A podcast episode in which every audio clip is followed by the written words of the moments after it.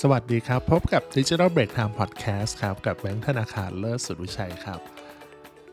วันนี้เรามาอยู่กับบทความฮอตฮิตกันอีกอันหนึ่งเนาะที่ติดลำดับแรก ๆ ของ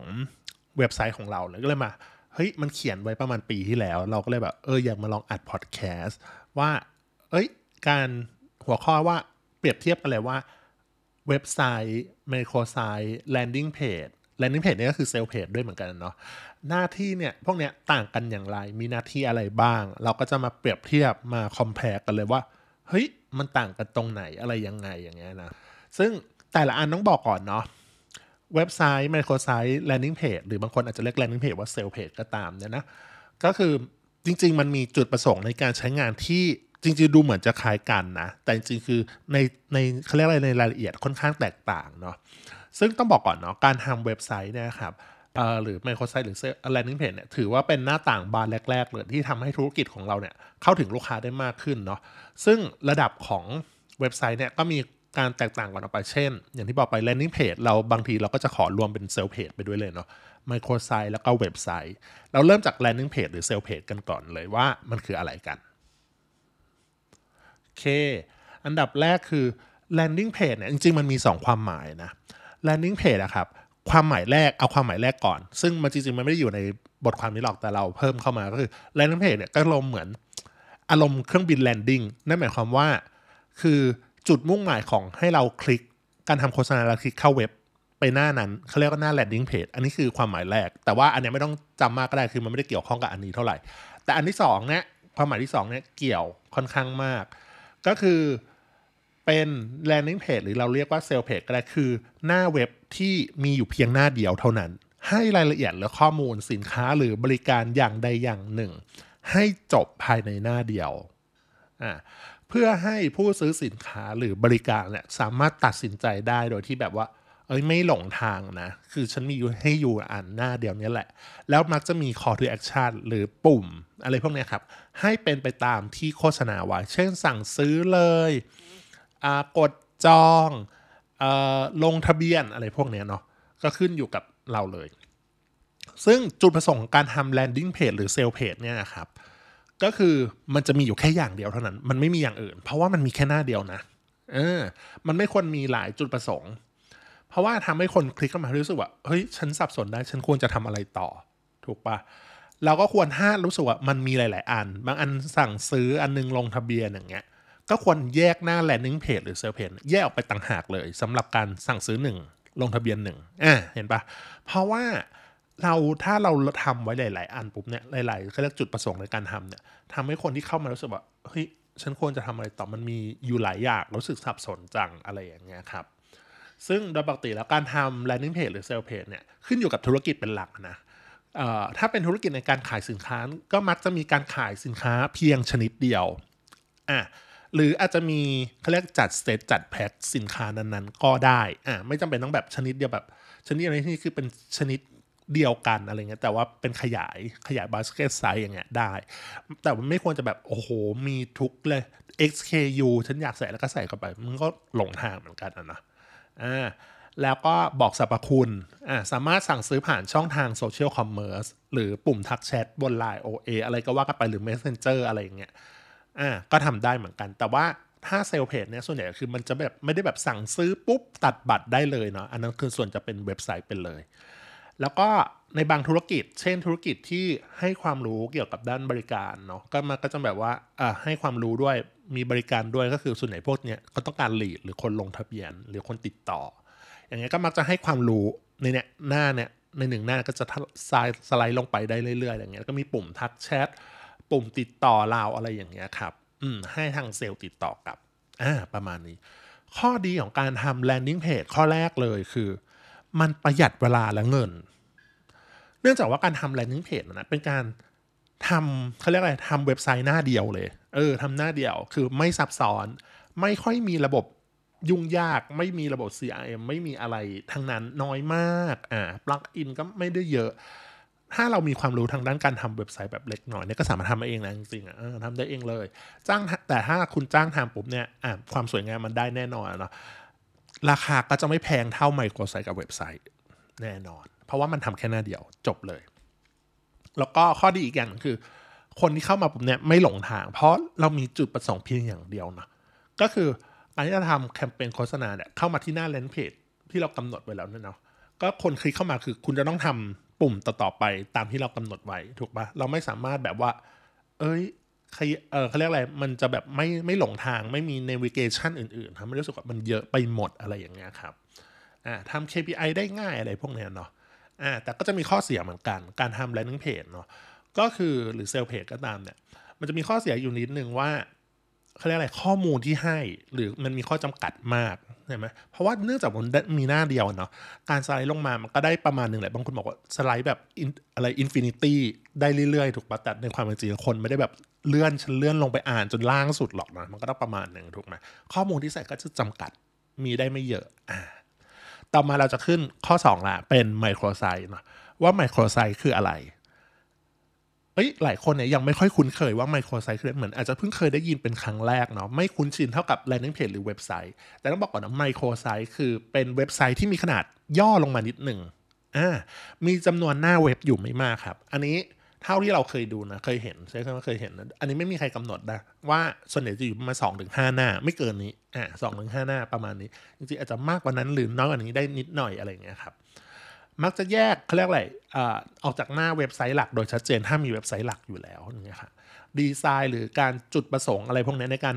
ค่อนข้างแตกต่างจากการทำเว็บไซต์หลักอ่าส่วนมากแล้ว feature หรือความซับซ้อนของเว็บอของ microsite โทษทีครับ ว่าไม่ไม่ไม่เยอะนักอ่าอาจจะมากกว่า landing page นิดหน่อย แต่ก็น้อยกว่าเว็บไซต์แน่นอนเงี้ยเนาะแล้วทำไมถึงต้องทำไมโครไซต์ล่ะ จุดประสงค์หลักของการทำไมโครไซต์คืออะไร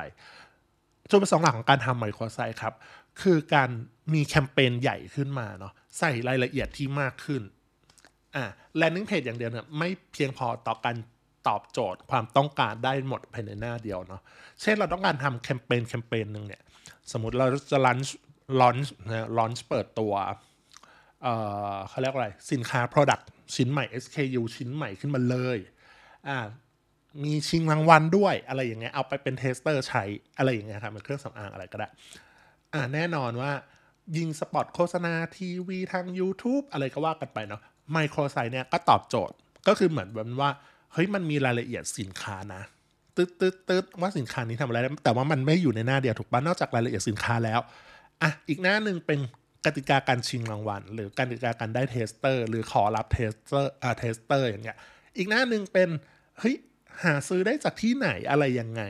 อ่ามันจะเริ่มมาแล้ว แล้วก็มีหน้า Q&A หรือเปล่ามูลค่าของพวกเนี้ยครับ แน่นอนว่า sale page หรือว่า landing page เนี่ยตอบโจทย์พวกเนี้ยได้ไม่หมดแน่นอน แต่บางคนบอกว่าอ้าวทำไมไม่ใส่เว็บไซต์ใหญ่ไปเลยอะเว็บไซต์หลักไปเลย ซึ่งอันนี้ต้องบอกก่อนว่า ส่วนใหญ่ที่บริษัทที่ทำ microsite กันนะส่วนใหญ่มักจะเป็นบริษัทใหญ่ๆเนาะ ซึ่งบริษัทใหญ่ๆก็จะมี layer ขั้นตอนเยอะมาก layer ในที่นี้ขั้นตอนเขาเรียกอะไร เขาเรียกอะไร hierarchy มั้งเออคือขั้นตอนมันเยอะอะคือพอขั้นตอนมันเยอะปุ๊บเราจะไปยุ่งกับเว็บไซต์แม่ของบริษัทแม่มันก็ไม่ได้ถูกปะสู้แบบอะแผนก marketing ฉันทำ product ใหม่อ่า product เอ่อ product ใหม่ขึ้นมาปุ๊บเนี่ยงั้นทำ microsite ดีกว่าไหมอ่าถูกปะรู้สึกว่าเออมันแยกออกมาเลย ไม่ต้องไปยุ่งกับเว็บไซต์หลักอะไรเงี้ยรู้สึกว่าค่อนข้างตอบโจทย์ แล้วก็มีความยืดหยุ่นในระดับหนึ่งเนาะข้อดีแล้วก็จุดเด่นในการทำเว็บไซต์ก็แน่นอนว่า ใส่ข้อมูลแล้วก็ทำระบบได้มากกว่า landing page นะครับ ก็คือเว็บไซต์เนี่ย microsite ก็คือเว็บไซต์ขนาดเล็กจำนวนหน้าไม่มากนักสองถึงห้าหน้าเนี่ย อืมก็คือใส่ข้อมูลได้อย่างครบถ้วน มีแคมเปญอะไรก็สามารถใส่ได้มากกว่า landing page แล้วก็ใส่พวกระบบหลังบ้านหรือปลั๊กอินหรือว่าจะเขียนอะไรพวกเนี้ยได้ไม่เยอะมากนะอ่าก็คือได้เยอะประมาณหนึ่งนะต่อมาก็คือ ราคาไม่ได้แพงเท่าเว็บไซต์เต็มรูปแบบ แต่ก็ เขาเรียกอะไรเขาเรียกถูกกว่าเว็บไซต์เต็มรูปแบบ แต่แพงกว่าตัว landing page เนาะเนื่องจากว่าขึ้นอยู่กับจำนวนหน้าด้วยหน้าเนี่ยประมาณ2-5หน้าแน่นอนมันก็ต้องแพงกว่าเอ่อ landing page อยู่แล้ว แต่ก็ต้องถูกกว่าเว็บไซต์ เมื่อเป็น full scale เนี่ยครับอืมต่อมาก็คือเป็นเว็บไซต์แหละข้อ 3 ว่าเฮ้ยเว็บไซต์เนี่ยมันคืออะไรแล้วจำเป็นแค่ไหนต้องทำเว็บไซต์เนาะก็คือเว็บไซต์เอาเข้าจริงแล้วคือขนาดมันใหญ่สุด อืมเมื่อเทียบกับไมโครไซต์แล้วก็ landing page สามารถเก็บข้อมูลได้มากทำได้หลายจุดประสงค์ มีหลายอย่าง สามารถแบ่งได้หลาย section มีเรามีบริการค่อนข้างเยอะอะไรอย่างเงี้ยครับ เราสามารถแบ่ง section ได้ค่อนข้างเยอะขึ้นอยู่กับธุรกิจเลย หรือทำเป็นอีคอมเมิร์ซเว็บไซต์อีคอมเมิร์ซก็ได้เหมือนกันเนาะมีตั้งแต่ขายของเป็นอีคอมเมิร์ซอย่างที่บอกไปแล้ว เว็บไซต์ที่เป็นโชว์ผลงานเป็น display เฉยๆ หรือเว็บบล็อกเพื่อความรู้ก็มีอย่างเว็บไซต์ของจริงๆอะต้องบอกก่อนของเว็บไซต์ของของของ Digital Break Time มันมาจากเว็บไซต์ที่ให้ความรู้เป็นบล็อกก่อนนะ มันไม่เคยทำเออแล้วเราเพิ่งขยายเป็นหน้า service เอ่อ service แล้วก็เอา client เนี่ยไม่ไม่นานนี้เองเออเนี่ยประมาณเนี่ยคือเว็บไซต์เนี่ยพอปุ๊บเนี่ยทำปุ๊บแล้วค่อนข้างตอบโจทย์หลายธุรกิจใช่ป่ะแล้วมันขยายได้เรื่อยๆ อย่างเงี้ยอ่าซึ่งเอ่อเว็บไซต์เนาะจุดเด่นอื่นๆ ของการทำเว็บไซต์ข้อดีเนาะก็คือเออมันมีความน่าเชื่อถือของสำหรับองค์กรเนาะซึ่ง ไม่ว่าจะทำธุรกิจอะไรก็ตามเนาะเดี๋ยวนี้หลายๆคนอะอันนี้ต้องบอกก่อนว่า เริ่มทำธุรกิจอะมักจะเขาเรียกอะไรหลงลืมเว็บไซต์กัน แล้วก็ทิ้งไม่ว่าไม่ทำอะเออใช่ว่าเอาตัวเอาบริษัทเองอะไรเงี้ยไปฝากไว้ในฝากไว้ใน Facebook ฝากไว้ในทวิตเตอร์ฝากไว้ใน Google ก็ได้เหมือนกันอะ Google Map อะไรเงี้ยอะแต่อย่าลืมว่าทุกอย่างเนี้ยหมดนี้เลยนะ ที่บอกเนี่ยมันเป็นโซเชียลมีเดียถูกปะมัน ไม่ใช่บ้านของเราอะ่ะ เออ เราไม่ควรแบบสร้าง เราไม่ควรสร้างบ้านบนที่ดินคนอื่น เออ เราไปสร้างอะบนที่ดินคนอื่นทั้งหมดเลย ถูกวันไหนวันใดวันหนึ่ง ซึ่งมันก็มีเกิดขึ้นแล้วอย่าง Facebook ลดรีชค่อนข้างเยอะถูกปะหรือว่าเอออย่างอย่างอื่นไม่ค่อยดีเนาะซึ่งเว็บไซต์เนี่ยมันเหมือนแบบว่าเราเป็นเจ้าของ ที่ดินของเราเองแล้วก็สร้างบ้านบนที่ดินของเราเอง search อะไรก็เจอ search ชื่อแบรนด์เราเว็บไซต์ชื่อเราก็ควรจะขึ้นมันไม่ใช่แบบว่า Facebook ขึ้นก่อนหรืออะไรอย่างเงี้ยอะแน่นอนว่าเออทำเว็บไซต์เต็มรูปแบบสำหรับพวกองค์กรเนี่ยเพิ่มความน่าเชื่อถือได้ค่อนข้างเยอะนะ บอกมงบอกว่าตัวตนว่าเราเป็นใครทำธุรกิจอะไรมีวิสัยทัศน์พันธกิจอะไรขนาดเนี้ยเออที่ตั้งธุรกิจเราอยู่ที่ไหนเนาะแล้วก็อ่าเขาเรียกอะไร เก็บข้อมูลได้ด้วยอ่าเว็บไซต์เนี่ยก็สามารถเก็บข้อมูลจริงๆ พวก landing page ก็เก็บได้ แต่เว็บไซต์เนี่ยยิ่งมีระบบใหญ่มากก็จะเก็บข้อมูลได้เยอะเนาะ แล้วก็ข้อที่ 2 ของการเปรียบอ่าจุดเด่นของการทำเว็บไซต์ข้อ2นะก็คือ ระบบเนี่ยสามารถเพิ่มเติมได้ตามความต้องการแล้วก็สเกลของเว็บไซต์ ต้องบอกก่อนว่าเว็บไซต์ด้วยปกติเนี่ยมันมีระบบที่ไม่ได้เก็บข้อมูลอะไรเลย ก็คือเป็นพื้นๆอ่าจนกระทั่งเนี่ยเว็บไซต์ที่มีความซับซ้อนขึ้นมาก ๆ อย่างเว็บไซต์อีคอมเมิร์ซ มีการซื้อขายภายในเว็บ มีระบบหลังบ้านของตัวเองถูกไหมอะมีระบบหลังบ้านโอเคสั่งซื้อออเดอร์อะไรอย่างเงี้ยอะแน่นอน ต่อมาหนักขึ้นไปกว่านั้นอีกก็จะเป็นพวกเว็บไซต์ที่ที่เขาเรียกว่าอะไรอ่าทำ CRM ได้ด้วย อย่างเงี้ย ส่งอีเมลจดหมายในเว็บไซต์อย่างเงี้ยทำได้เลยนะเป็นระบบแบบกึ่ง automation หรืออะไรเงี้ยเชื่อมต่อกับอะไร point อ่า POS เอ่อเครื่องเครื่อง POS อะไรอย่างเงี้ยแม้กระทั่งแบบอะไรล่ะ เชื่อมต่อกับพวกขนส่งเองก็ได้ จริง ๆ มันทำได้เยอะมากนะ ก็คือขึ้นอยู่กับสเกลของเว็บไซต์นั้นๆนะอืม